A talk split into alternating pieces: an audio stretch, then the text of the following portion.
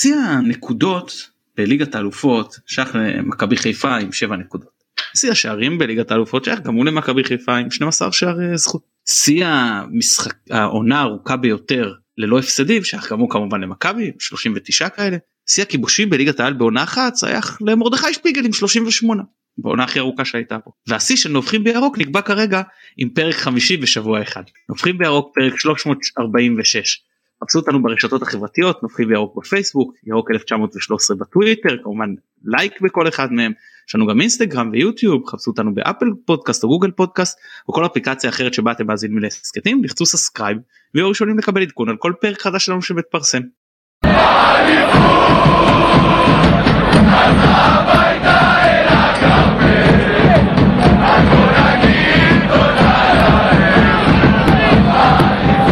נדב, מה נשמע? הרבה זמן לא היית אצלנו, כיף שחזרת.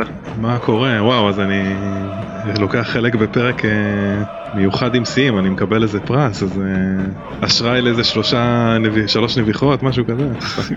כמה שתרצה, היום זה גם רק שנינו, אז יש לך ככה שנקרא מיקרופון פתוח. לצערי לא יצא לי, לא יצא לי להשתתף בהרבה מהפרקים לאחרונה מכל מיני סיבות אה, אישיות אבל האזנתי כמעט לכולם זה היה באמת חגיגה נהדרת. זה מזכיר לי שהיה אם אתה זוכר שירים ושערים אז כשהם מתקרבים לסיום של איזה משחק מותח אז אומרים לו אנחנו משאירים לך את המיקרופון פתוח. אם אתה יכול להתפרץ אני משאיר לך לכל הפרק את המיקרופון פתוח אתה יכול להתפרץ. נותן לנו את התמיכה הטכנית מאחורי הקלעים שלנו סיונו ואני מתן גילאור יאללה אז בוא דיברת נביחות אז בוא תנבח. כן האמת שבאמת אין לי דברים מיוחדים ואני באמת משתדל תמיד אה, ללכת על החיובי. אה, בפרקים האחרונים אני לא זוכר איזה דיברתם קצת על אה, נראה לי אחרי מכבי תל אביב על אירועי אלימות וזה ויצא לי לראות בפייסבוק איזשהו אירוע דווקא כן חיובי עם אוהדי מכבי תל אביב איזשהו אוהד אחד שחיכה בתחנת אוטובוס או משהו כזה להסעה או לאוטובוס אני לא זוכר מה זה היה ופשוט ילד צעיר כאילו בן 15-16 ואוהדים ירוקים שלנו הקיפו אותו ותמכו ווידאו שהוא לא נקלע לאיזשהו אירוע אלימות. בעיניי אני מעדיף להציג את הצדדים היפים האלה ושזה מה שישמעו ולא את הצדדים השליליים. אני גם חייב להגיד שבמשחק כשנכנסנו ליציע אז עברנו אנחנו אני יושב ביציע משפחות צפוני ואנחנו תמיד עוברים דרך, המשפ... דרך היציע הצפוני כאילו דרך יציע אה, של הקופים. אה, וגם עברו שם ליד אה, כאילו החבר'ה השרופים כאילו עברו אה, אוהדי מכבי תל אביב באין מפריע בלי אירועי אלימות. ודיברנו בינינו בין עצמנו אם זה באמת משהו שהיה יכול לקרות בבלומפילד או, ב, אה, או במקומות אחרים בארץ ו, ואני חושב שלא. כאילו זה משהו שכן מייחד את אוהדי מכבי חיפה. לפחות בחלק ניכר מהמקרים יש אירועי אלימות שהם באמת לא רוצה אולי אפילו לא שווה לציין אותם שאירועים מאורגנים כן אבל אני חושב שברוב המקרים זה אירועים יפים כאלה ו... ואת זה הייתי רוצה לחזק. אוקיי okay. uh, אני רוצה להתעסק קצת עם uh, משמרות הצניעות שאחרי שהם uh, uh, סיימו לוודא שחס ושלום אף אחד לא מפר צום בישראל הם עברו לוודא שחס ושלום אף אחד גם לא מפר צום באיטליה. רחמנא ליצלן אוהדים שלנו חילונים במדינה אגב אני חושב שכל אחד יעשה מה שהוא רוצה בכל העולם אבל אם פה מדברים מדינה יהודית ועוד כל מיני דברים שאני למרות שאני חושב שזה תירוץ גרוע מאוד כדי לפגוע בזכויות הפרט של מנדאו או, או להתערב לו בחיים אבל עשו את זה באיטליה. מה זה בכלל עניינכם מה אתם מתערבים להם כאילו ב... לא מבין איך זה מגיע למקום של ביקורת טוב שעכשיו לא הולכים ליהודים שבמזרח תימור ומישהו לא בדק אתמול אם הם לא יודע עשו כביסה או משהו שטויות. טוב בוא, בוא נעבור לדבר אה, כדורגל אז אה, יאללה סיכום שלך על המשחק אתמול. תראה אני אני האזנתי יצא לי לא, לא יצא לי לקחת חלק ב space סיכום אבל אה, כן האזנתי כמעט לכולו כבר אה, הרבה דברים אה, אני חושב שאני אולי קצת אחזור עלי, עליהם אבל אני, אני הייתי מסכם את המשחק בזה שמכבי חיפה עם עוד הופעה הרבה יותר מכובדת מכבי חיפה בא לשחק כדורגל בא אה, לתקוף ולא להתגונן, בא לשחק כמו מכבי חיפה ואולי באיזשהו מקום לנו כאוהדים אה, היה בראש שוואלה יובנטוס אה, אולי אפילו נראה לי מתן דיבר, דיברנו על זה עם עוד איזשהו אוהד שם על יובנטוס ו, וכאילו שצריך לזכור שזה יובנטוס והיה אה, לנו בראש אולי שיש מצב להוציא נקודות מיובנטוס ו, והנה תזכורת על פערי האיכות. אה, שלמרות שיובנטוס בתקופה מאוד אה, לא טובה מבחינתה עדיין אה, פערי האיכות הם מאוד גדולים ואני חושב כמובן יש גם עוד את הפרמטר של הצום שלא פתחנו עם הרכב הכי חזק שלנו. ואני חושב שעל חלק מהשחקנים כבר ניכרת איזושהי מידת עייפות. אני חושב שגם שרי אתמול היה קצת עייף גם סונגרן אולי טיפה עייף. כאילו להגיד אם זה תירוצים אני לא יודע אם זה תירוצים יכול להיות שזה כן יכול להיות שזה כאילו אפשר להגיד גם כאלה יגידו שזה חלק מה, מהעניין אבל אבל בשורה התחתונה אני חושב שמכבי חיפה באה שוב לשחק כדורגל ואני זה עוד משחק מבחינתי שגרם לי להיות גאה במכבי חיפה. באמת אני חושב שזה מסוג המשחקים שעבורי כאוהד פחות חשובה התוצאה. חשובה הדרך חשוב איך נראינו ומה מה, מה הדרך יכולה איזה תוצאות היא יכולה להביא לאחר אחר כך ולאו דווקא תוצאה נקודתית במשחק הזה. וזהו זה מה שאני יוצא מהמשחק הזה. טוב אני ברשותך דיברת על הדברים המעניינים אני אתחיל קצת עם הדברים הפחות מעניינים. אז uh, בעצם למכבי היו הואיל ושון גולדברג לא צם בוא נאמר אם אני מנקה אני לא יודע אם שחקנים חס וחלילה אני לא רוצה לפגוע באף אחד אבל אתה יודע רמי גרשון או, או יונון אליהו נגיד אם צמו לא אבל בוא נניח שאם אתה לא חייב אתה לא משתמש בהם בהרכב ליגת אלופות. אז uh, מבין אלה שלא צמו הייתה לך אפשרות או לשחק כמו שלפתוח כמו שפתחנו או לפתוח עם קו uh, 5 בהגנה נגיד עם קו 4 סליחה בהגנה ועם עוד חלוץ כלומר רוקאביצה כמובן שאפשר גם רוקאביצה נגיד במקום צ'יבוט אבל עוד מעט אני אכנס לזה.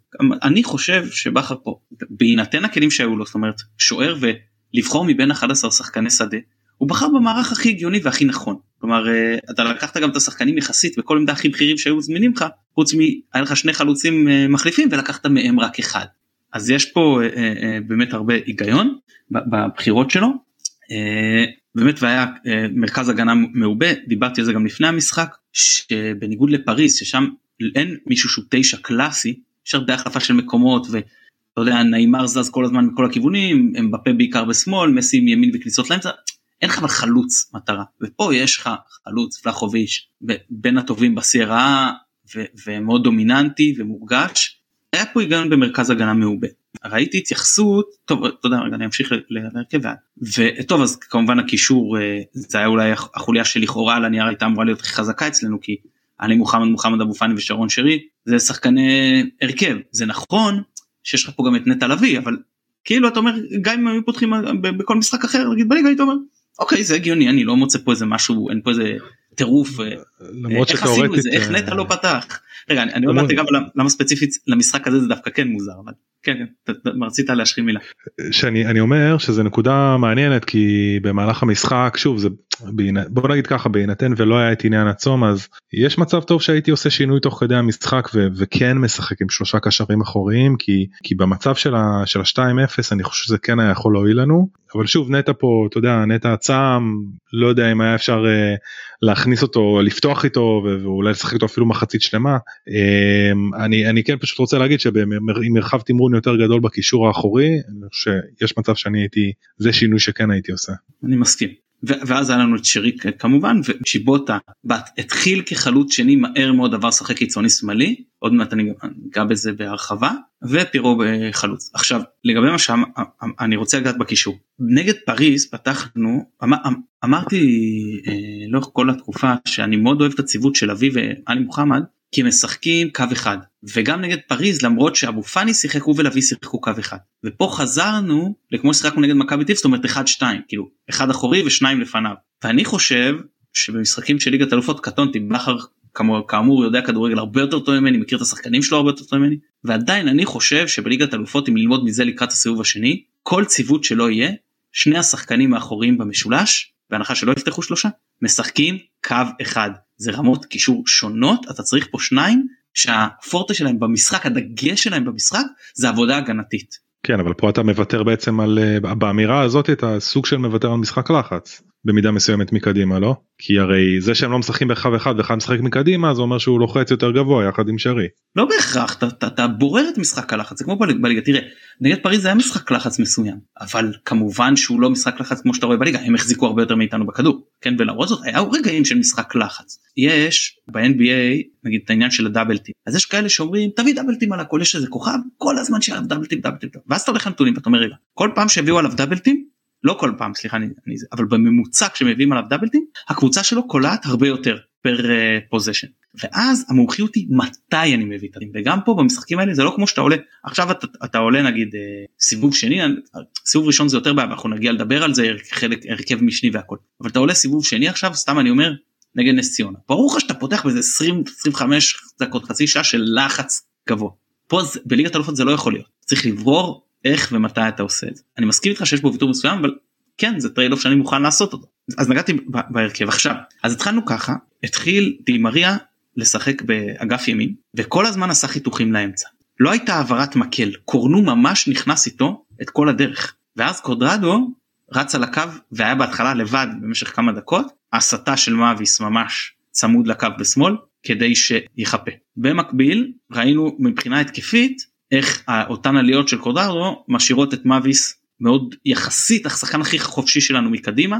נכון שהוא לא היה מדויק נכון שהוא איבד כדורים נכון שהדריבל לא הצליח לו אבל משחק ההתקפה שלנו הלך הכי הרבה אליו. הוא היה עם הכי הרבה ניסיונות התקפיים בעצם. כאילו כן ניסינו לשחק עליו כן היו כמה דברים יפים לזכותו אני רוצה לסנגר עליו.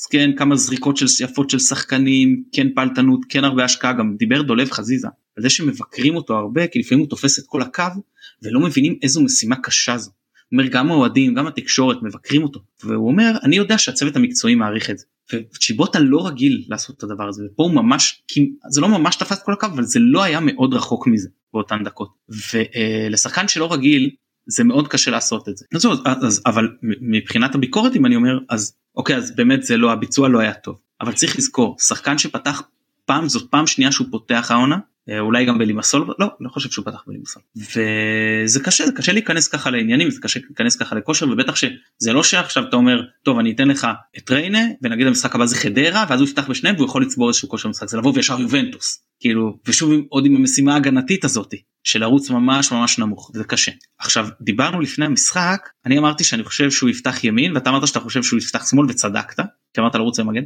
וגם אני חשבתי כי אני פשוט לא. אה, אה, ובמחצית השנייה כאילו כדי אה, אלגרי לא רצה שרק אתה תצא צודק אז הוא הכניס את אלכסנדרו ואז מאביס אמר עבר ימינה כדי לסגור אותו. הוא אמר ששנינו נהיה בסדר עם העניין הזה שהוא רודף אחרי המגן בצד לפי ההימורים בצד. כן. עכשיו אני רוצה... זה לכבוד הפרק מתן זה לכבוד המספר פרק החמישי אז כלומר כן. שיהיה לנו כן. נתן לנו רמז. אני רוצה שוב לגעת בכניסות של קורנוד גם דיברו על זה אתמול ב Space לא רציתי להרחיב יותר מדי כי רציתי לשמור לפרק דיברו על זה שנגד אה, פריז שון גולדברג יצא כאילו לעשר שלהם למסי זה היה אז. זה לא לא רק הוא אגב זה גם היה חזיזה נגד פריז שלא היה פה וסונדגרן אני פחות חושב שמתאים לעשות את זה. אז להפיל הכל על שון זה קצת בעייתי זה בעייתי פעמיים. ולמה זה בעייתי פעמיים? אחד כי שוב שאתה בלעדי שאמור לעשות את זה זה הרבה יותר קשה. בטח מול שחקנים ברמה הזו. זה א' ב' נכנס איתו כל הזמן קורנו לאמצע. כבר יש עליו שחקן. ברגע שהוא מאבד את השומר שלו שהוא מאבד את קורנו לפעמים זה כבר מאוחר מדי להספיק ולצאת אליו ואז אתה לא רוצה לפגוע במרכז ההגנה. ראינו שבשער הראשון איך סק יוצא ונוצר הבור הזה. אז כל הזמן מה רוצים שקולברג יעשה את זה כל הזמן ואתה יכול ליצור את אותם חורים. הימרת פה על מרכז הגנה. הימור שלא צריך כן אבל אני גם מתן אם יורשה לי להשחיל רגע עוד מילה אני גם חושב שאולי אני אגיד משהו מפתיע ולא לא הרבה יסכימו איתי אבל אני חושב שמבחינה טקטית אולי הקבוצה שהכי הפתיעה אותנו הכי התקשינו מולה זה דווקא יובנטוס מבין פריס סן ג'רמן ובנפיקה. בנפיקה כאילו ופריז ידענו בערך גדול מה נקבל ואני לא חושב שהמאמנים כל כך הפתיעו את בכר.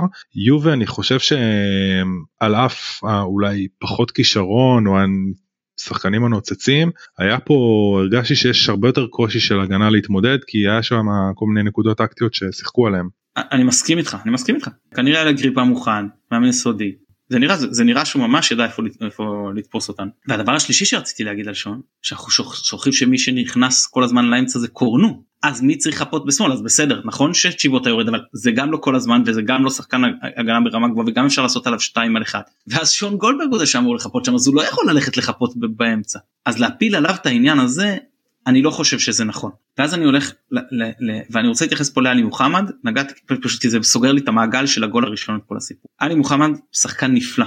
נפלא נפלא נפלא. הוא לא יכול לשחק 6 ברמות האלה. אף אחד מהשחקנים שם לא מתאים לרמות האלה אבל אם אתה רוצה להתאים עכשיו לא הייתה ברירה ברור לי. עוד סיבה אבל לפתוח קו אחד איתו ועם אבו פאני. הוא לא יש פה את העניין של הפיזיות ודיברנו על זה בעבר. זה אפילו קשה לו מול קבוצות אפילו כמו נגיד כמו מכבי תל אביב.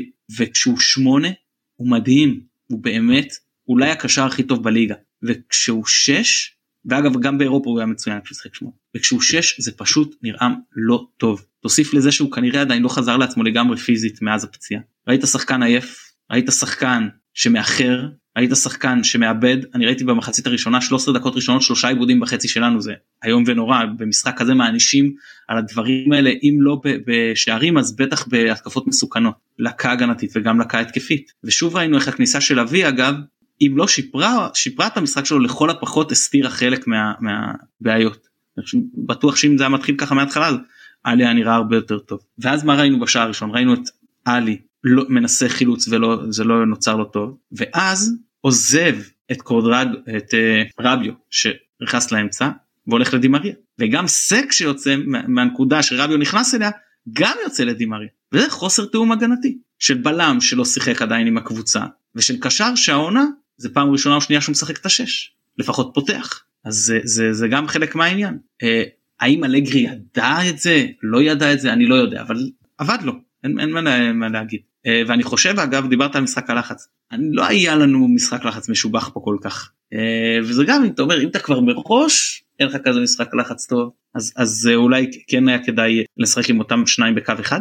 ולעניין של המרכז הגנה ההימור שהוא של מרכז הגנה עם שלושה בלמים קל וחומר לאור מצבת השחקנים היה הגיוני ויותר מהגיוני היה פשוט הכרחי לדעתי חבל ש, שזה כשל כי אתה יודע בהיסטוריה עושים את ההבדל בין החלטה נכונה להחלטה טובה. עכשיו אני אף פעם לא זוכר מה זה מה אבל נראה לי שטוב שנכונה זה משהו שבדיעבד יתברר כנכון וטובה זה אם אתה מחזיר אותה את, אם אתה לוקח את עצמך לפני שאתה יודע מה התוצאות של ההחלטה אם היא הייתה החלטה הגיונית לקבל באותה נסיבות. ואני חושב שנכון שבדיעבד ההחלטה היא אולי לא נכונה אבל היא כן הייתה החלטה טובה. ובכל זאת למה היא לא הייתה נכונה? כי את השערים שאתה כשאתה מאבד מרכז ההגנה אמרתי זה גם ב Space אתה מהמר על אגפים אפשרות שיקצו אותך מאגפים שניים על אחד הרבה פעמים או בעיטות מרחוק כי אתה מוותר ויתרת פה על קשר שוב אלא אם אתה עולה כמו מכבי תל אביב גם קו חמש הגנתי וגם שלישייה אחורית ואז אתה באמת מזניח את ההתקפה במידה מסוימת. פה לא ספגנו מבעיטה מרחוק ולא ספגנו מהרמה מהאגף ספגנו פעמיים מתנועה לתוך מרכז ההגנה זה זה החבל מהבחינה הזאת. רק דבר אחרון אני אתן לך. ההחלטה בעצם אולי הכי משמעות כאילו לקבל הייתה צ'יבוטה במקום רוקאביצה והיו כאלה שאמרו לפני המשחק אה, גם אצלי בקבוצת וואטסאפ של המשפחה שהעדיפו את רוקאביצה וזה. אמרתי השאלה היא מה אני מצפה לקבל מהשחקן? סיום של של מתפרצות? תנועה לעומק לשטח שימסרו לו לתוך רחב, אה, אה, שטחים נגיד יחסית תנועים שהוא לא צריך ליצור לעצמו אלא שמשם הוא צריך לסיים? או שחקן שיתמוך בהגנה שחקן שיקבל לפעמים לבד ויצטרך לעשות איזשהו דריבל אני חושב שהאפשרות השנייה מראש הייתה הרבה יותר הגיונית ולכן אני חושב שההחלטה לפתוח עם צ'יבוטה הייתה הרבה יותר סבירה מאשר ההחלטה לפתוח עם רוקאביצה. תראה אני אגע בנקודה האחרונה שלך לגבי מאביס פשוט חושב שהדבר השלישי שהרווחנו מזה זה בעצם עוד דקות. אה, מאביס לא שיחק הרבה העונה בעיניי במיוחד בשחקני התקפה כל דקה חשובה לביטחון גם אם ההתנסות היא בוא נגיד אה, פספוסים או החטאות וכדומה אנחנו נצטרך את מאביס ולא צריך כאילו מאביס אנחנו יודעים מה יש לו ברגליים. אז אני חושב שצריך פה המשכיות גם עם גם זה שאולי אה, היו לו אולי דריבלים ש... שלא כל כך צלחו וזה.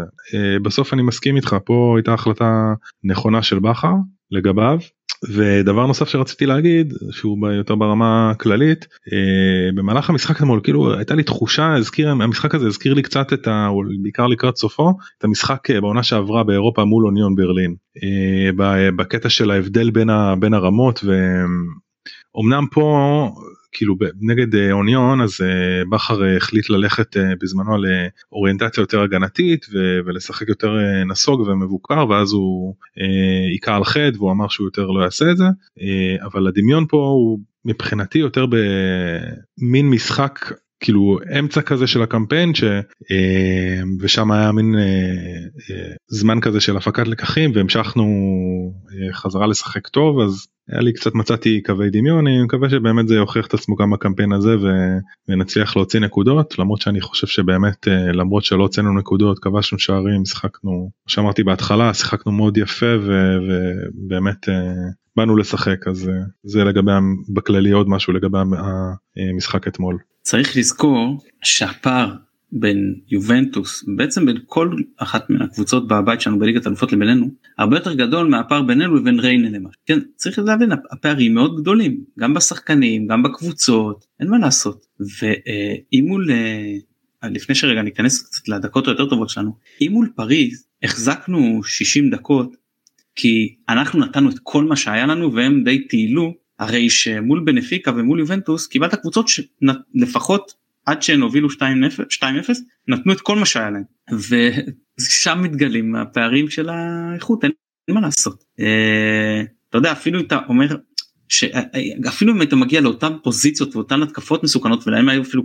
אה, קצת כנראה קצת יותר הסיכוי שמשלהם יגיע שער יותר גדול מאשר משלך נכון תסכים איתי בסופו של דבר ששחקן כמו ולחוביץ' אחד על אחד זה יותר ממה שאתה מסוגל אה, להעמיד בכל אחד במצב כזה סיכוי יותר גדול לשער.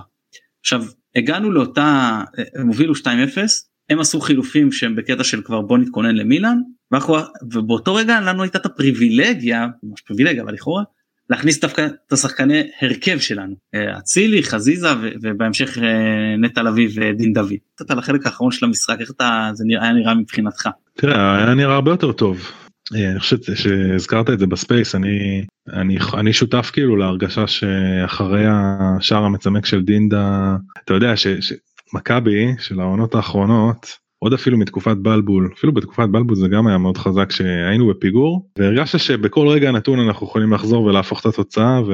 וגם בתקופה של בכר שהפקענו שער היו הרבה משחקים שהפקענו שער אחד ואתה הרגשת שהקבוצה מספיק חזקה ועוצמתית אתה כבר אה, זה, זה, זה חלק מהעניין אולי שהתחילו אצל, אצל בלבוג שתמיד הוא דיבר על זה שאף פעם לא לעזוב את המשחק ו, וזה משהו שנשאר ממש כאילו כמו dna כזה שממשיך גם לקבוצה של בכר וגם זה וזה גם אתמול קרה. זאת אומרת אמנם לא הצלחנו לעשות יותר מלצמק את השער אבל הרגשתי שגם הפעם אפשר לשחק עוד קצת ואנחנו יכולים להשוות. אה, אני חושב שנראינו הרבה יותר טוב אחרי שחזיזה ואצילי נכנסו.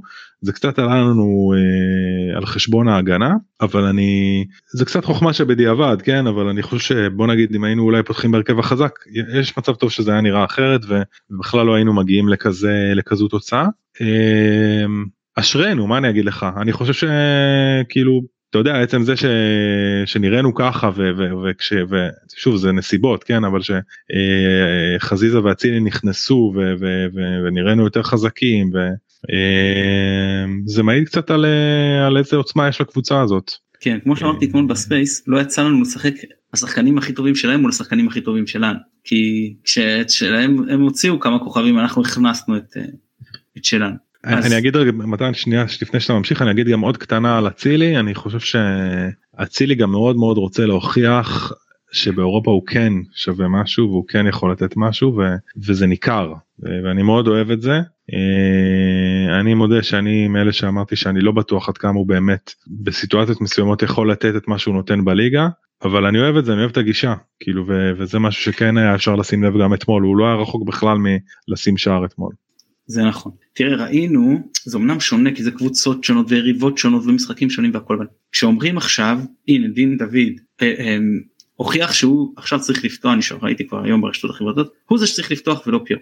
כמו שאמרת אצילי היו כמו שאמרו זה הוא הוכיח שהוא מתאים לאירופה. אני אומר סתם לקחת את אני מוחמד ולראות איזה הבדל בין שחקן שפותח לשחקן שנכנס מחליף מול הגנה היריבה. עכשיו זה זה לא אי אפשר לנתק. שוב הנסיבות בין המשחקים היו מאוד שונות גם בעמדה גם ביריבה אבל סתם להסיק מזה יכול להיות שדין דוד הוכיח ששווה לתת לו מדי פעם גם הזדמנויות בהרכב יכול להיות עם ההרכב החזק. אני לא פוסל את זה אבל אי אפשר לנתק את ההשפעה של פירו על, ה, על ההגנה מאיך שדין דוד נראה מול, מול שתי ההגנות האלה אה, בשני המשחקים. ואי אפשר לנתק את זה שאצילי נכנס טרי שוב מול הגנה יחסית יותר אה, עייפה ומול אלכסנדרו בכושר איום ונורא גם לזה אבל אה, סתם שהוא דווקא לא היה עייף כי הוא נכנס במחצית אבל אה, ונראה יותר טוב מאשר שהוא נראה כשהוא פותח ובאירופה. אז אני אומר הדברים האלה נותנים לך נקודות למחשבה ודברים שאפשר לנסות אבל להגיד פה cut clear זהו מעכשיו החלוץ פותח שלנו צריך להיות דין דוד ולא פירו אני,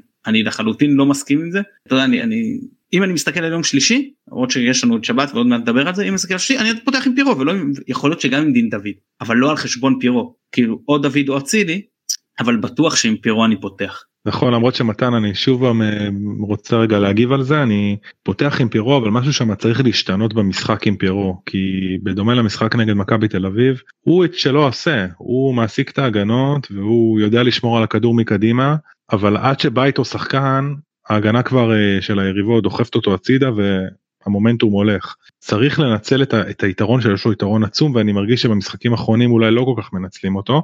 שחקן שיצמד אליו אולי אולי אתה יודע שרי פחות משימות הגנתיות יותר התקפיות ולהיצמד לפיירו. אה, אני לא יודע באמת כאילו זה צריך אני לא שוב קטונתי זה בכר ואני באמת לא זה אבל אולי לשחק עם דינדה ביחד כמו שהיה בהתחלה שיצמד אליו קצת. ואולי משחקים מסוימים לנוח ובאמת לתת לשחק, לדינדה או לניקיטה לנצל את היתרונות שלהם אבל חבל שהוא משחק והוא, והוא הוא, הוא עושה את שלו אבל אנחנו לא ממקסמים את, את היתרונות שלו עד הסוף.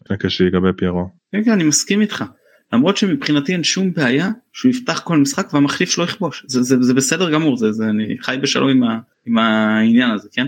אני מסכים איתך שאפשר שהוא צריך לעשות יותר ואפשר לה, גם להביא אותו לידי ביטוי אבל גם אם זה יישאר ככה זה, זה גם לא נורא בכלל כאילו. הוא עדיין נותן לנו אה, אה, המון דברים. אני חושב גם שעד שלא יסתיים הסיבוב הראשון זה ימשיך להיות ככה ואנשים עוד ימשיכו לרטון לגביו. וכשניכנס לסיבוב השני עם ההרכב הראשון מול ההגנות מול החלק גם התחתון של הליגה אני חושב שאז נתחיל לראות הרבה יותר ממנו. זו דעתי ככה נראה לי גם מבחינת הפניות הפיזית והמנטלית שלו למשחקי הליגה וגם מבחינת זה שיהיה עם ההרכב החזק וישחקו עליו מול הגנות פחות טובות. ובסופו של דבר הוא, הוא, הוא פתח עד עכשיו בשלושה משחקי ליגה. כמו שאמרתי בבאר שבע הוא נתן שער ניצחון נגד הפועל ירושלים היה, היה לא טוב אבל כל הקבוצה הייתה לא טובה ונגד מכבי תל אני חושב שממש נשאר היה לבד מול שלושה בלמים מגיע למצב מצוין שדניאל פרץ לקח באמת פנטסטי אבל פירו דווקא עשה שם את מה שהיה צריך לעשות עשה נכון וכן התיש אותם וכן אה, דוד אה, נהנה מאוד מהעניין הזה אה, אנחנו נצטרך לראות הלאה. זהו אז אז תשמע אני ממש באותן דקות כמו שאמרתי ב Space הרגשתי שהשוויון באוויר שאנחנו ממש יכולים לעשות את זה אז הסיפור עם הקרן שאי אפשר להתעלם מהעניין של הזריקת חפצים אני לא יודע אם היינו כובשים לא היינו סופגים בקרן. אני אגב אגב דיברו על זה בשידור אחד הדברים שהיחידים שאולי היו לעניין אני בדרך כלל לא שומע את השידור בזה אני שם mute אבל זה הם אמרו בצדק שזה יכול להרוס את המומנטום וכן יש מצב כן, שזה נכון אני לא יודע אם היינו כובשים אם לא היה את הזריקת חפצים הזאת. אני כן יודע שהסיכוי שהיינו סופגים מהקרן הוא יותר נמוך. זה, זה גם קטן לנו את המומנטום, גם בזבז לנו זמן, אפילו אם לא היינו סופגים, עדיין כאילו, זה גם לא לעניין לזרוק חפצים, ואם זה פוגע היה פוגע בדימריה ואתה חוטף עכשיו פיצוץ של כאילו משחק מפוצץ, או סתם אפילו איזה קנס. וזה גם גרם לשחקנים להתעסק עם זה ולצאת מהעמדות ולצאת מהריכוז, כאילו מה, מה נסגר למה? מה, מה עזוב שאני חושב שגם לא צריך לעשות את זה לזהבי כן? אבל מה הקשר לדימריה כאילו מה, מה יהיה לכם ולזרוק עליו חפצים? מה, מה הוא עשה לכם כאילו? מתן אני חייב להגיד שגם נגד פסג'ה עם מסי שהרים קרן מתחת ליציאה שלנו קללות וזה ובוא כאילו אתה יודע זה לא איזה שחקן אה, אה, של יריבה מרה שאתה כאילו ולא גם אם זה היה המצב כאילו ברור שזה לא מצדיק אה, חפצים וכאלה קללות וכאלה זה אז כאילו יכול להיות שאולי הרצון הזה להצטייר כאיזה קהל אולטרס וזה כאילו וואלה באמת כאילו לא במקום. תראה פעם אם אתה זוכר היה ביציע ג' דגל ברזיל. איזה בחור שהיה בא עם אה, דגל ברזיל. הוא, הוא מבחינתי החשוד המיידי. לא אם זה מסי ודימריה אני לא צריך, צריך לאתר את הבחור הזה ש, מה שנקרא שיעלה ויגיב לנו הופכים ויגיד לנו שזה לא. כן. סתם מתלוסס זהו אז זה אני מודה שזה הוציא לי את הרוח מהמפרשים זה היה לי. אה, אה, התבאסתי זה אולי מכל שערי השערים שספגנו עד עכשיו בליגת האלופות זה הכי מבאס. כי הרגשתי שאנחנו שאנחנו שם שהם הוציאו כבר חלק מהכוכבים שהם גם בסוג של פאניקה הם ממש ראית ש, שהם לא מצליחים בפעולות פיסיות כי, כי אנחנו מצליחים ללחוץ אותם ושהם ממש וואו אנחנו נחטוף מאלה 2 2 זה יהיה פה שהם מגיעים אה, במומנטום שלילי למרות אותו, אותו ניצחון על בולוניה שקצת הוציא אותו תמיד ורציתי גם במידה מסוימת להעניש אותם על זה שהם הוציאו את הכוכבים אתה יודע קצת זלזול והיו בטוחים שהמשחק גמור. לצערנו זה לא קרה אבל בסדר נקווה להמשך. אה, אה, אני חושב שבסופו של דבר התוצאה כאן זה לא ייקח לי את האושר שנשאר לי עד עכשיו מהמשחק ביום אה, ביום שבת. בדיוק סיפרתי על זה לחבר בדרך אני עדיין מאושר מיום שבת. הצעה מוצדקת זה אבל אני אגיד לך משהו יש הרבה יתרונות והרבה חסרונות בקמפיין אלופות. אחד היתרונות ובטח אחרי שכבר כבשנו שער ואז אתה כאילו מוריד את הקוף הזה הוא שהבאסה שלך מהפסדים הרבה יותר קטנה. אם היינו נגיד בליגה האזורית אני באמת חושב שזאת קבוצה זה כמובן תלוי הגרלות וזה זה קבוצה שיכולה ללכת רחוק בליגה האזורית. שמינית אולי אפילו רבע כן עד כדי כך אני מאמין במכבי שיצחקו עליי לפחות שמינית אתה יודע רבע לא יודע אבל ולמרות ששוב זה עניין של הגרלות אם אתה מקבל בפליין וכאלה. ובליגת אלופות אין, גם הסיכוי שתסיים שלישי מראש הוא כל כך קלוש אולי עם הגרלה טובה וקבוצה בכושר רע ופה ושם וזה וגם הסיכוי מאוד מאוד. צד שני היתרון אני שם בצד היתרונות הברורים של כסף וזה יתרון בהרגשה הוא שאתה מפסיד משחק בליגה האזורית זה ממש מבאס אותך כי זה גם משחק תחרותי שאתה רוצה גם לנצח. אז אתה מפסיד משחק בליגת אלופות זה כאילו בסדר זה, לא ציפיתי פה אתה אומר מראש להשיג יותר מדי אז כמו שאתה אומר זה באמת לא הרס את הבאסה משבת אתה מסתכל על זה כקבוצת משחקים זה מצחיק אתה יוצא מקבוצת משחקים הפסדת שלושה מתוך ארבעת המשחקים האחרונים בסך הכל דבר הרגשה טובה לגבי מכבי. בתקופות אחרות אחד מארבע היו רגשית כאילו מרסקים כאילו ממש קוראים לדאון רציני שם אנחנו לא שם. אני זוכר גם שמתן אחרי הקמפיין אלופות הקודם עם אלישע אני לא אשכח שברקו דיבר ו- ואמר מה עם כזה קמפיין ו-000 אז עדיף כבר לא לעלות. עכשיו אני יכול להבין מה הוא אומר אני לא יודע אם אני מסכים עם זה אני אני האמת שאני לא כל כך מסכים עם זה כאילו כן חשובה יש חשיבות להשתתפות גם אם אתה אני לא חושב שהתבטלנו בקמפיין הזה כאילו כן שיחקנו כדורגל אולי לא כדורגל התקפי כמו הפעם אבל כן אה, אני חושב שכן היו הישגים שהם לא תוצאות. אבל עכשיו זה לא כאילו העיקר ההשתתפות וגם דיברנו על זה באחד הפרקים הקודמים שגם חזיזה חזיזה דיבר על זה אחרי הכוכב האדום בגרד אנחנו באים לא, לא עוצרים פה אנחנו באים ומשחקים כמו המכבי אז אז כאילו אני כאוהד אני לא יכול להיות מאוכזב אני ב... כמו שאמרתי בהתחלה מבחינתי זה סבבה לגמרי. לא, מה, גם מה, מה, מה המשמעות של עדיף לא להיות שם או לא להפיל. בכדורסל האירופאי יש עניין של רישיונות. אתה יכול לבחור אני לא מעוניין להשתתף. פה מה זאת אומרת מה אתה רוצה ששחקנים יעלו מול אולימפיאקוס ואז יגידו לעצמם אתם יודעים מה לא לא עדיף לנו ליגה אזורית בוא נפסיד את המשחק. או שבכר יעלה ויגיד לעצמו אתם יודעים מה אני עולה עם המחליפים אני לא לא רוצה להפיל לא אין דבר כזה נו.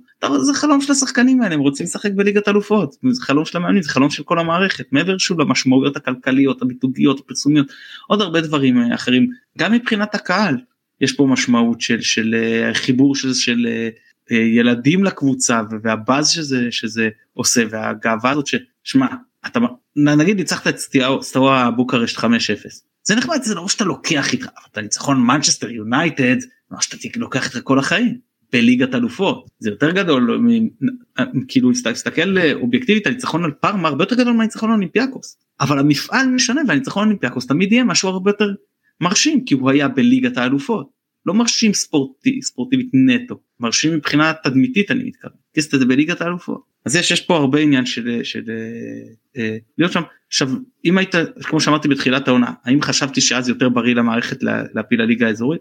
חשבתי שכן. יכול להיות שטעיתי אבל אז חשבתי שכן. אבל זה לא רלוונטי להתנהגות הנקודתית כי בהתנהגות הנקודתית אתה משחק כדי להפיל ואתה משחק כדי לנצח. ואם אתה רוצה עצמך בסוף בליגת האלופות מעולה אז אתה בסוף בליגת האלופות. אתה עושה את המיטב. אני אגיד שלמפעלים האחרים יהיו לנו עוד הזדמנויות הרבה יותר הזדמנויות אה, להפיל. בליגת האלופות יש פחות הזדמנויות. גם כי לא כל עונה אתה זוכה באליפות. וגם כי אם אתה זוכה המסלול הוא הרבה יותר קשה. ואין נשירות. ברגע שנשרת אז אתה כבר לא בא שם אז כן באמת ליהנות מזה כמה שיותר ולקחת בעיקר את הדברים הטובים. אין מה לעשות צריך להודות שמבחינת הרמה זו לא הרמה של מכבי. בעיקר הבית הזה בכלל המפעל בעיקר הבית הזה. שהוא השני הכי קשה לדעתי. אנחנו רואים אגב מה הקבוצה שפילה לבית הכי קשה זו ויטוריה פלד זה נושא אוכלת תבוסות על ימין ועל שמאל היא בכלל לא רלוונטית לשום דבר. אין רגעים תחרותיים כמעט במשחק. זה זה שונה מאוד. אה, צריך גם להגיד שוב דיברנו על זה גם אבל יש רווחים משניים להשתתפות בכזה מפעל. אני חושב שהרבה מאוד מהניצחון על מכבי תל אביב זה גם הודות ל... אה, לעובדה שאנחנו משחקים בקצבים מטורפים בליגת האלופות. זה נתן לנו גם ביטחון וגם אה, בסוף יתרון של כושר משחק של הנעת כדור מהירה של גם ברמה המנטלית להגיד טוב אנחנו משחקים בליגת האלופות מה מכבי תל אביב אנחנו לא נוכל לנצח? זה מאוד מאוד משמעותי גם קדימה אפשר להגיד. אז כן יש פה רווחים משניים אני זוכר את זה גם בקמפיין עם אלישע. אני זוכר משחק נגד הפועל תל אביב בבלומפילד גם ניצחנו 2-1 באנו אני זוכר הנענו שם כדור כאילו פשוט אה, זה היה באמת נראה כמו קבוצה כאילו והפועל תל אביב לקחה את האליפות באותה עונה אנחנו שחקנו כמו, כמו קבוצה שמשחקת בליגת האלופות הפועל תל אביב נראתה כמו קבוצה שמשחקת בצמרת הליגה הישראלית.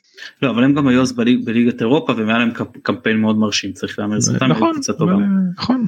אבל, אבל אה, כן זהו אז אם אני מסכם סיבוב בליגת האלופות מצד אחד אני מודה שאני מה שנקרא כמו שאמרתי ברגשות מעורבים כי כן כמו שאמרת ניסינו וכן הצגנו לפרקים כדורגל טוב וכן הבקענו את אותו, את אותו שער ואפילו שער חוץ כאילו גם בבית וגם בחוץ וכן היו רגעים של שום דבר השער של שירים מול פריז מה זה זה הרגשה כאילו שזה שער יתרון כזה וזה באמת כיף. קצת שני שמע אתה מסיים עם אפס נקודות בסופו של דבר שלושה משחקים זה, מאוד, זה לא נחמד מהבחינה הזאת שאתה מרגיש שהקבוצות יותר טובות אבל אם אפשר קצת אופטימיות להמשך כשהתחלנו את הבית סומנו שני משחקים כפוטנציאל גם בהם אנחנו אנדרדוג מובהק אבל אם יש את הסיכוי הכי גבוה כן להוציא נקודות אז סומן בנפיק הבית ויובנטוס בית ושני אלה עוד לפנינו אחרי שכבר השתפשפנו שאנחנו באים יותר ניסיון יותר מוכנות אולי אתה יודע אם יש מקום לקצת אופטימיות זה בסיפור הזה. כן אני, אני מסכים איתך מסכים איתך אני חושב שאנחנו כן אה, נצליח להוציא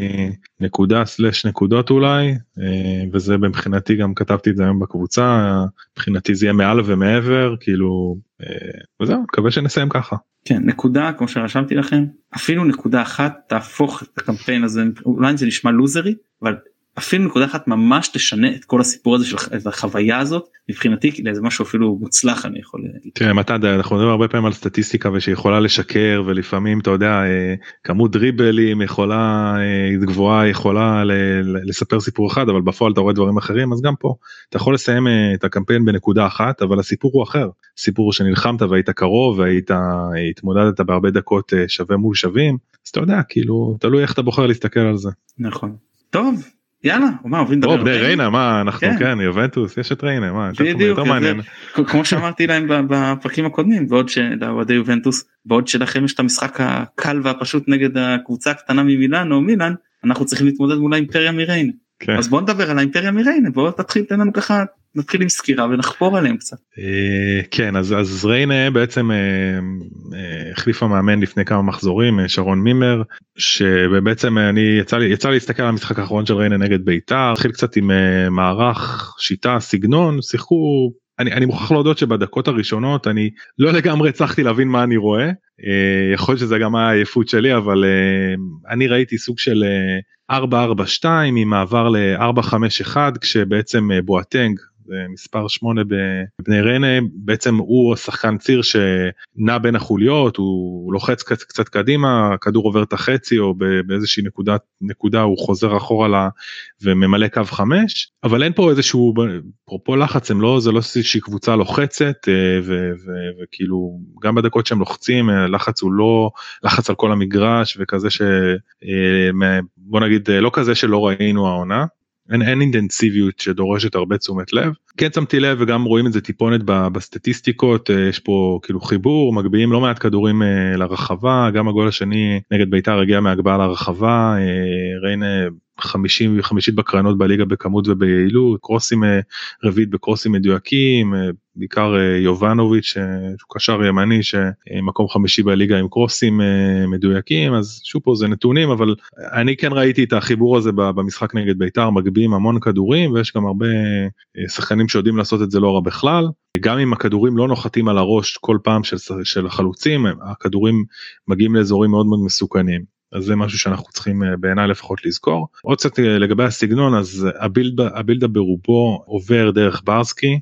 שאותו אנחנו מכירים הוא גם מסוכן בלחץ אה, זאת אומרת גם בבילדאפ הוא משתתף הרבה אבל גם הוא מסוכן בלחץ שהוא עושה מקדימה הוא מוביל את הקבוצה בייצור מצבים וזה מתחבר גם למה שראיתי נגד בית"ר הוא לוחץ המון המון גבוה ויש לו פיזיות וזה משהו שאנחנו נצטרך לשים לב אליו פה עם טיפה טיזר להמשך עם ההרכבים הייתי כן אולי אמ, מקפיד על שחקן יותר פיזי אה, שידע להתמודד מולו. זהו עוד שחקנים שאנחנו מכירים אה, זה ברסקי שלומי אזולאי החלוץ אה, שחקנים שאולי פחות מוכרים לאחרים אבל מוכרים לנו אז יניב בריק ששיחק אצלנו קשר קשר אמצע קשר אחורי 6-8 עזרואל האח של הבלם לדעתי אני לא זוכר אם הם תאומים או, או, או לא אבל הוא משחק המגן מבחינת הגיל לא נראה נראה לי שעזרואל לא, של, נכון. של ריינה הוא 20 בין 26 או משהו כזה. זה לא, הבנתי, לא אוקיי, אז לא אבל עזרואל אני כאילו יצא לנו להכיר אה, אה, אחמד עבד אחמד עבד הוא בעצם הוא גם השחקן אנחנו זוכרים אותו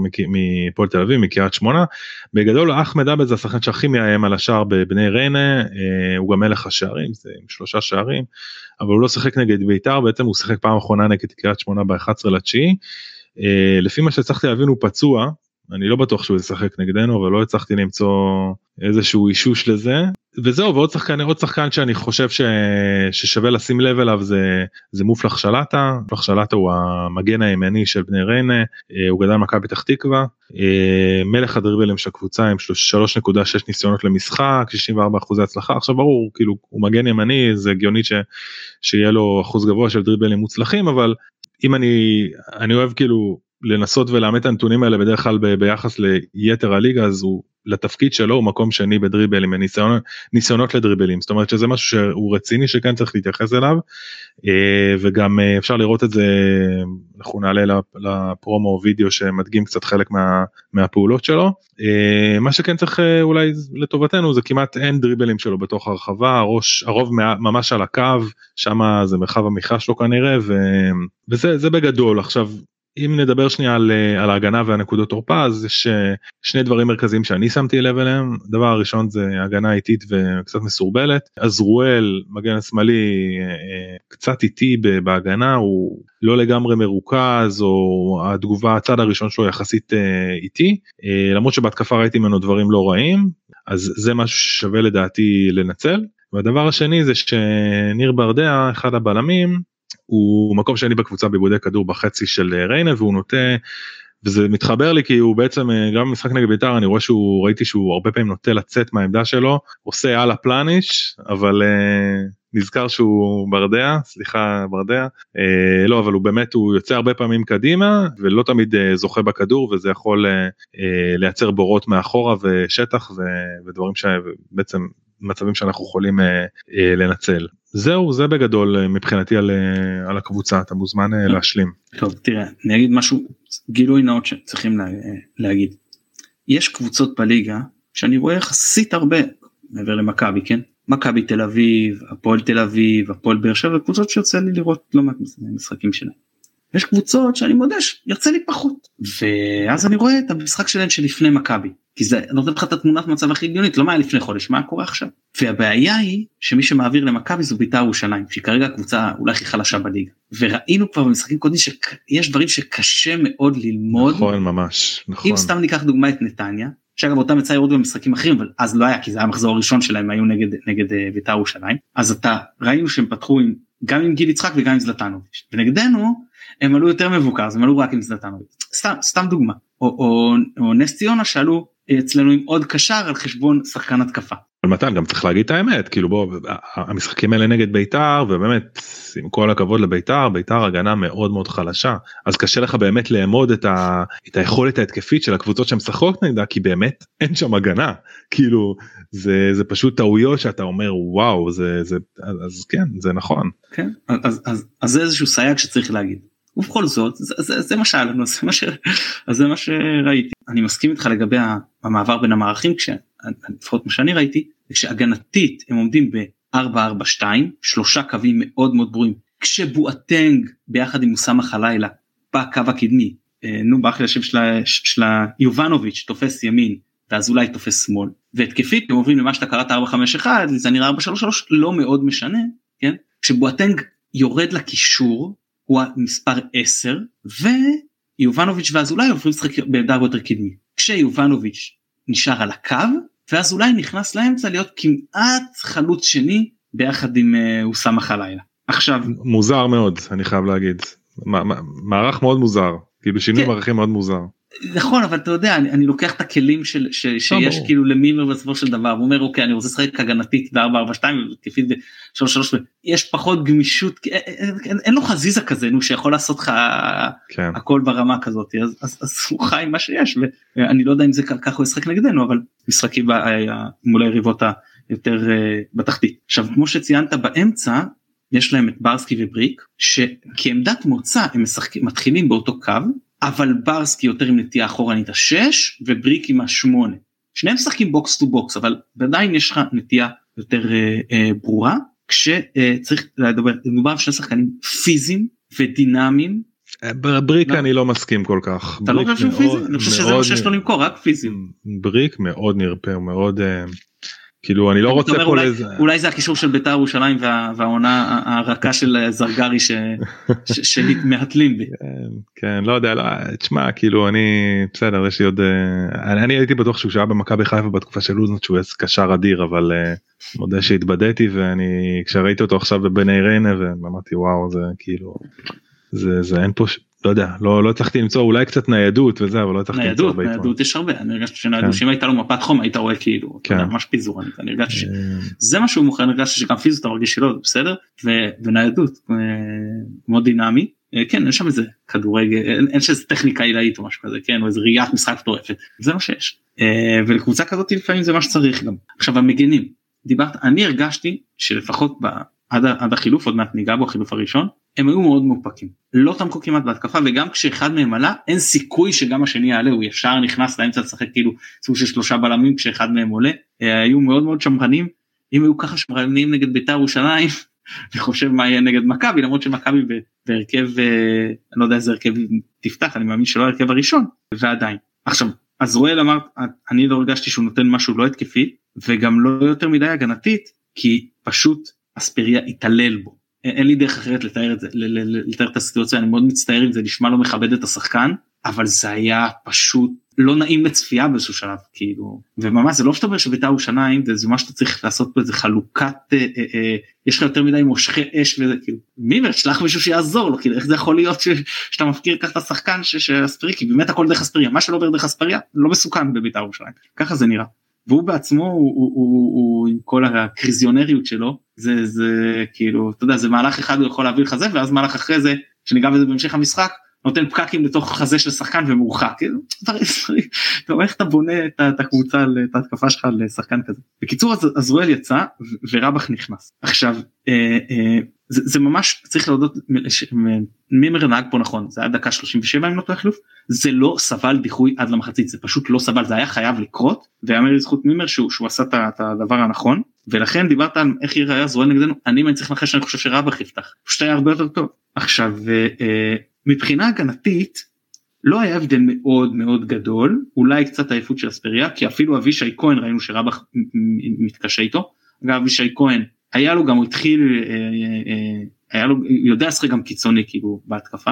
יש לו יכולות תקפיות אבל מה כן השתנה? א' השתנה שרבח הרבה יותר מהיר וזה אה, סייע לו לכל הפחות לחזור. ריינה עשו שינוי טקטי שכל פעם שמתקרבים לרחבה אז אה, שפנדולפר אני מקווה שאני מבטא את השם נכון הבלם השמאלי מחפש שמאלה על רבח וברסקי נכנס כבלם אמצעי. וזה יחסית הסיפור הטקטי הזה די עיצב להם שם את ההגנה. אבל השינוי הגדול הוא מבחינה התקפית. כי רבח אה, כאילו קבוצתית הגנתית אבל אה, אה, אה, אישית התקפית. כי רבח שינה להם את כל המשחק ההתקפי התחילו לדחוף הרבה כדורים שמאלה כמו שהזכרתי אזולאי נכנס לאמצע ופינה לו את הקו והוא ניצל את זה מעולה הטריד ממש את הגנת בית"ר ירושלים וזה גם הקשה עליהם לתקוף כשאתה מתעסק יותר בהגנה אתה יכול להתעסק אה, פחות בהתקפה.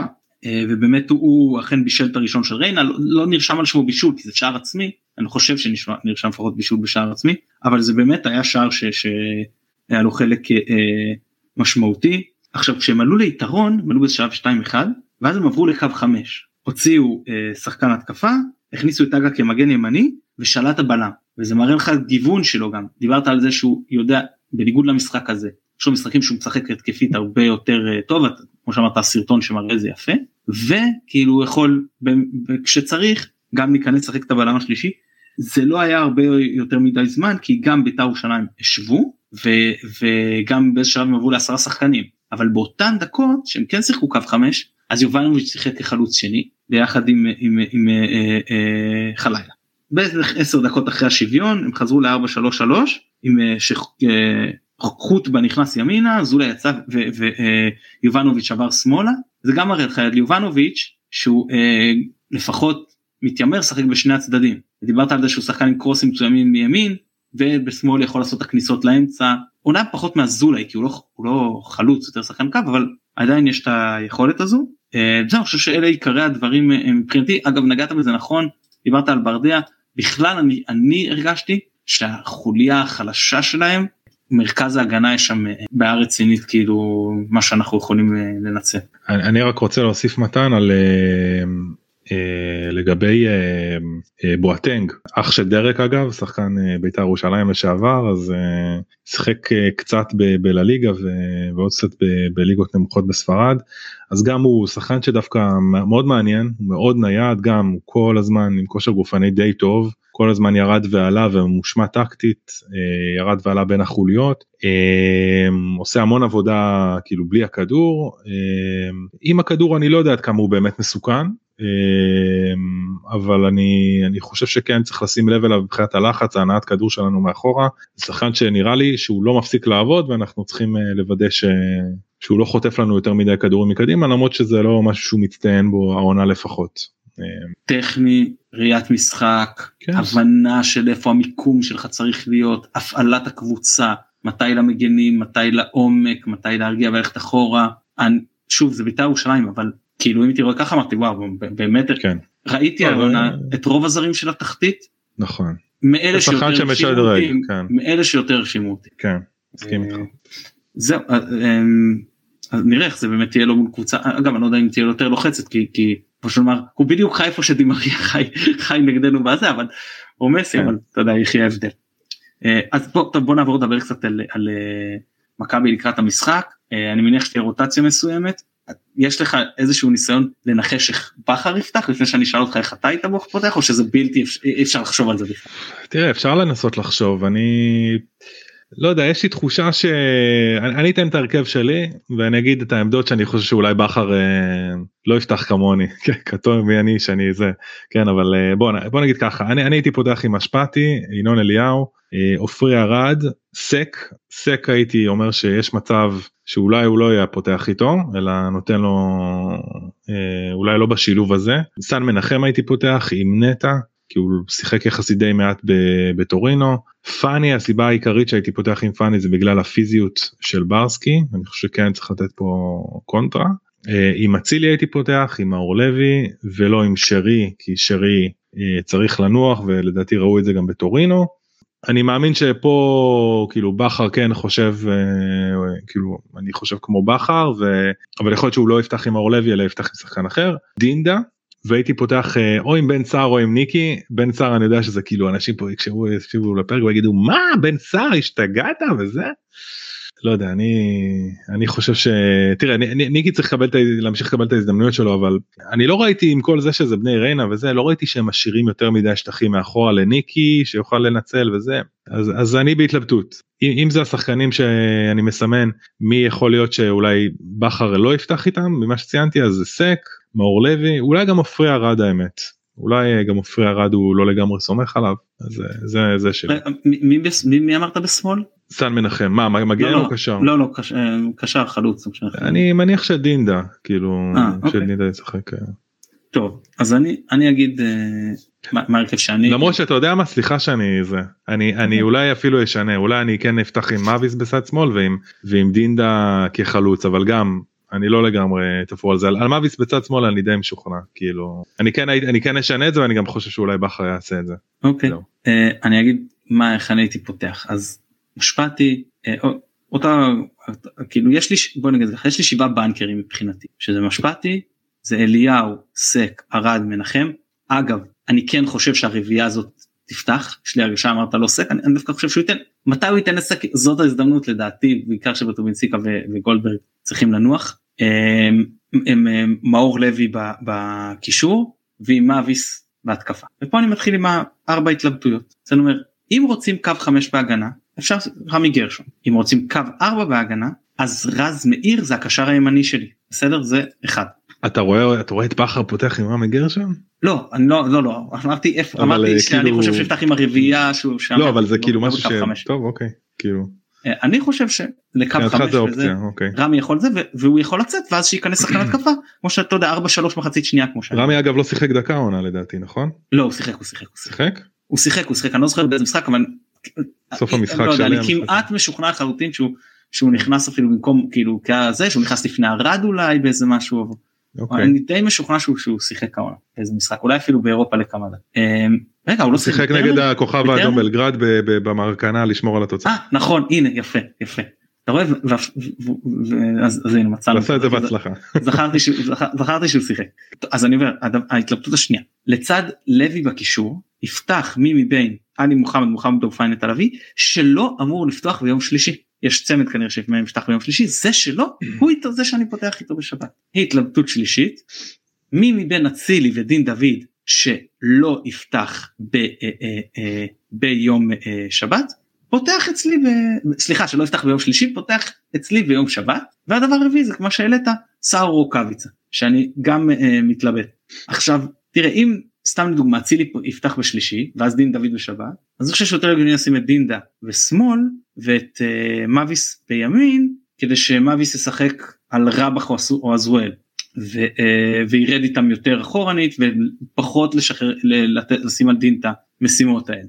צריך גם לזכור את המומנטום של דינדה. זה משהו ש... גם טוב למרות שזה בעיה לתת לו פה תשע כי אם לפחות לפי הרכב שלי כי פשוט הוא יכול לשחק גם בקו וסער או רוקאביצה פחות ואני לא רוצה להקריב. שוב אני מבחינתי אני, שוב, אם לא, לא אמרתי את זה בהתחלה וחבל ואולי צריך להתחיל מזה שחקן שאמור לפתוח בהרכב ביום שלישי לא פותח בהרכב ביום שבת. כאילו זה מבחינתי מפה אני מתחיל כן אני אני לא שאני מזלזל אני אני אומר כל הזמן הליגה יותר חשובה לי מליגת האלופות אבל כן. אבל אבל אני עדיין חושב שריינה אנחנו מסוגלים לנצח גם ולסחוב עם הרכב יחסית משני עד, עד אה, אפילו דקה 60 כזה בתיקו להכניס שלושה שחקנים ואחר כך גם אתה יודע עוד שניים חמישה שחקנים בחצי הרכב יותר טוב בעיקר בחלק ההתקפי ולנצח את המשחק זה הימור זה הימור שאני חושב שאני מוכן לקחת. ב' זאת ההזדמנות להכניס את המחליפים לעניינים כאילו מתי? וג' צריך לתת לשחקנים עם העומס לנוח. יכול להיות שהם עכשיו יוכלו לסחוב אבל יהיה לזה קודם כל יכול להיות שאם תשים אותם עכשיו הם ייפצעו כרגע. ב' זה יפקע להם בביצועים ביום שלישי כי ביום שלישי אתה לא תעלה עם הרכב שני. בכל מקרה תעלה שם הרכב הראשון. זה משהו נתון. מבחינתי זה ברזל כאילו. ובלונגרן שאני מסתכל גם על מרץ אפריל מאי שחיקה למרות הפגרה של המונדיאל עומס עכשיו גם יכול לפגוע בביצועים שם ולכן זה, כשאני מסתכל על זה ככה זה, זה ההרכב שלי אה, לנצל את אה, אם זה רבח יפתח ואני מניח שהוא יפתח אז צריך לעזור עליו בהגנה מצד אחד מצד שני ינון אליהו מגן התקפי יכול לנצל את, ה, את העליות האלה. נכון אבל הוא יצטרך אה, הוא יצטרך איתו עוד מישהו אני לא חושב שהוא יוכל באחד על אחד. אה, לא לא ברור. הוא צריך שם דאבל דאבל אפ ואני אגב חייב להוסיף עוד נקודה רק לגבי זרקת את השם של רז מאיר אז קודם כל נגיד לו מזל טוב. נכון. כי נולדה לו בת אני לא זוכר כאילו זה אבל אני יודע שנולד לו ילד. צאצא צאצא כלשהו. צאצא כן וגם אם אה, אתה יודע גם אם זאת אומרת הוא כאילו בסגל לשחק אני לא הייתי פותח איתו הוא זה שחקן של הוראת מגרש כל כך הרבה זמן הייתי שומר אותו רק כמחליף זו דעתי. אתה אומר במצבו הנוכחי ואפילו יותר מזה אני חושב שאם הוא יכול להיות מחליף ואנחנו בתוצאה שהיא טובה אני הוא יהיה אפילו המחליף הראשון שלי או השני. כי אני רוצה להתחיל להכניס אותו לעניינים. אתה אומר במצבו הנוכחי אז מי מסוגל לרוץ רק 14 קילומטר ולא כן. במשחק ולא יותר. כן. טוב נראה לי שכיסינו פה אה, היטב גם את המשחק אז גם הכנה אה, מדוקדקת יחסית נראה לי ככל שזה למשחק נגד ריינה. כן. עוד משהו שאתה רוצה להוסיף או לא ניפגש בשבת ביציע מה שנקרא ממש ככה ושיהיה המשך אה, חג חג שמח חודש חגים שיהיה חג שמח שנה טובה. אז חג שמח ושבת שלום לכולם שלום. והמון המון תודה שבאת שוב כי היה לי ממש כיף. לעונג ממש ממש כיף. תודה שוב לשלום סיונוב שנותן לנו את התמיכה הטכנית מאחורי הקלעים אני מתן גילאור תודה רבה שהאזנתם ביי ביי.